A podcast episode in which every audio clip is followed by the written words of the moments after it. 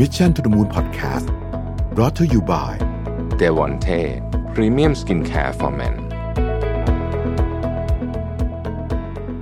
สวัสดีครับ ยินดีต้อนรับเข้าสู่ Mission to the Moon Podcast นะครับคุณอยู่กับรวิทานอุตสาหะครับ มีคนถามผมบ่อยๆนะบอกว่า เอ๊ะเวลาเราจะสร้างพฤติกรรมตัวเองใหม่เนี่ยนะฮะเราจะทำยังไงให้พฤติกรรมที่เราอยากได้เนี่ย มันติดเป็นนิสัย นะครับก็เลยเอาเทคนิคจาก Atomic Habits นะฮะหนังสือเล่มที่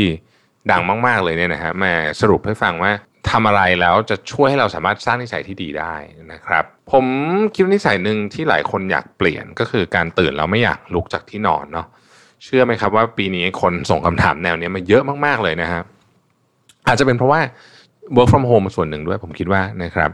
เอ่อคือคำถามทำนองว่าทำยังไงอยากตื่นแล้วตื่นเลยนะฮะไม่อยากแบบโอ้โหลากไปอีกเป็นชั่วโมงชั่วโมงเนี่ยนะครับวันนี้ก็อย่างที่บอกนะฮะผมเอา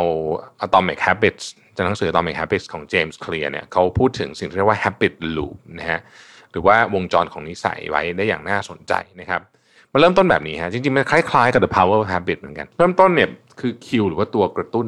นะฮะอย่างสมมุติว่าเรา เป็นคนติดของหวานเนี่ยนะฮะตัวกระตุ้นของเรามันอาจจะเป็นเห็นรูปหรือว่าบางคนก็อาจจะเป็นอย่างอื่นเนี่ยนะฮะคิวหรือตัวกระตุ้นเป็นอันแรกนะครับอันที่สองก็คือ craving นะฮะเห็นปุ๊บอยากสั่งมากินนะครับสามก็ไปสู่ถูอันที่สามคือ response นะครับก็คือทำอะไรบางอย่าง สุดท้ายก็จะได้ reward นะฮะ Q craving response reward นะครับฉะนั้นในการบรรลุความต้องการในสภาวะนั้นของตัวเองเนี่ยมันจะเกิดการวนลูปจาก 1 2 3 และ 4 ไปเรื่อย แล้วพอมันวนกลับมาหนึ่งใหม่เนี่ยพอทำแบบนี้ไปเรื่อยๆเนี่ยมันก็จะเกิดกลายเป็นนิสัยขึ้นในที่สุดนะครับ ถ้าเราไม่อยากตื่นมาแล้วต้องเสียเวลากับการงวงเงียบนที่นอน หรือว่านอนเล่นโทรศัพท์ต่อนะครับสำหรับปัจจัยแรกของเราเนี่ยก็คงเป็นการหาคิว หรือว่าสิ่งกระตุ้นที่ทำให้เรานึกถึงพฤติกรรมที่อยากทำซะก่อนนะครับ ซึ่งเจมส์เคลียร์เนี่ยได้แบ่งคิวออกไว้เป็น 5 อย่างนะครับที่จะกระตุ้นให้เกิดนิสัยได้ อันที่ 1 คือเวลา เวลาถือเป็นตัวกระตุ้นที่พบได้บ่อยที่สุดนะครับ เช่น เวลาเช้าเนี่ยเป็นเวลาสัญญาณของการอาบน้ำแปรงฟัน ตอนเที่ยงอาจจะเป็นเวลาที่เราอยากพักผ่อน ตอนเย็นเป็นตัวกระตุ้นให้เราอยากเลิกงาน และในทางกลับกันเนี่ยนิสัยที่เกิดขึ้นในช่วงหนึ่งหนึ่งก็อาจจะสะท้อนความรู้สึกของเราได้ เช่น นิสัยการนอนแช่บนเตียงแม้จะตื่นขึ้นมานานแล้วเนี่ยนะครับ อาจสะท้อนความรู้สึกเบื่อไม่อยากไปทำงาน ซึ่งถ้าหากเราเข้าใจที่มาของนิสัยต่างๆเนี่ย เราก็จะสามารถสร้างนิสัยใหม่ๆ มาแทนได้ง่ายขึ้นนะครับ อันที่ 2 คือ location หรือว่าตำแหน่งที่ตั้ง คุณเคยไหมครับ ที่หยิบขนมขึ้นมาเพียงเพราะว่าเห็นมันวางอยู่ตรงนั้นนะฮะนี่แหละคืออิทธิพลของ location เพราะว่าพฤติกรรมของเรามักจะไปตอบสนองต่อสภาพแวดล้อมรอบ ๆ ตัวเรานะครับ เช่นเดียวกับว่าเมื่อเรา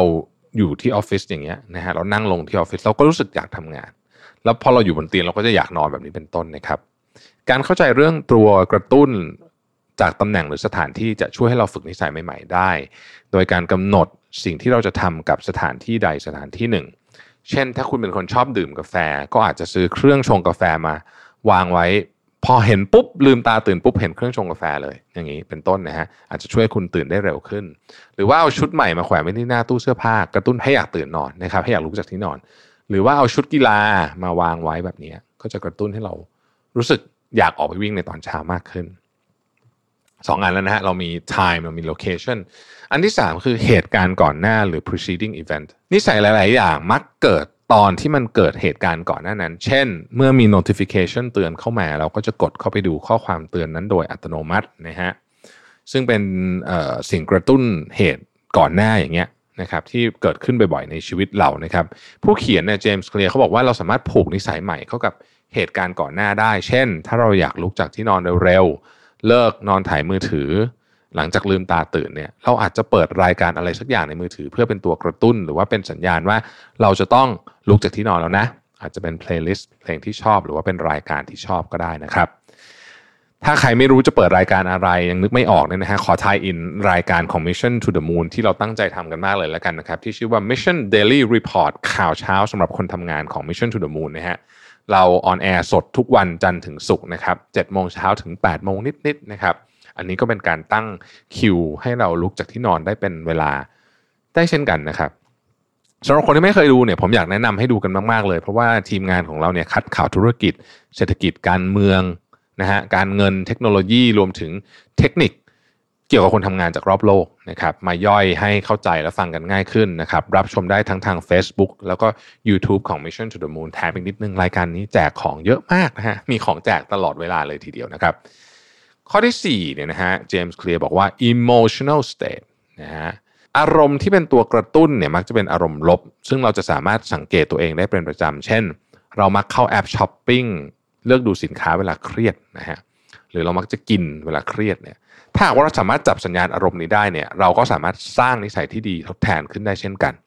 สมมุติว่าทุกๆครั้งที่เรารู้สึกเครียดแทนที่จะหยิบมือถือขึ้นมา CF ของนะฮะ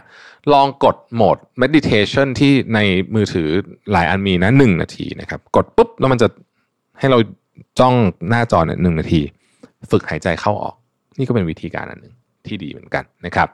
ข้อที่ 5 คือ other people หรือว่าคนอื่น ผมเชื่อว่าหลายท่านคงเคยได้ยินประโยคนี้นะครับ เราคือค่าเฉลี่ยของคน 5 คนที่เราใช้เวลาด้วยมากที่สุด อันนี้จริงมาก ๆ เลยนะฮะมันหมายความว่าบุคคลรอบตัวเราสามารถเป็นสิ่งกระตุ้นหรือว่าเป็นคิวของเราได้ ดังนั้นถ้าการตื่นเช้าเราลุกออกจากเตียงทันทีมันยากเนี่ยนะครับ ลองดูว่าเพื่อนคนอื่น ๆ ที่เขาแอคทีฟเขาทำอะไรกันบ้างนะครับ ลองออทำกิจกรรมตอนเช้าร่วมกันนะครับ ลอง ส่งภาพมื้อเช้าแรกกันก็ได้นะฮะหรืออะไรแบบนี้ชวนกันออกไปวิ่งนะฮะหรือว่าชวนกันมาชู Mission Daily Report ก็ได้นะครับ ตัวกระตุ้นทั้ง 5 อย่างนี้เนี่ยเจมส์เคลียร์บอกว่าเราจะเลือกใช้ตัวไหนก็ได้ แต่ควรเป็นตัวที่มีความเฉพาะเจาะจงและทำได้ทันที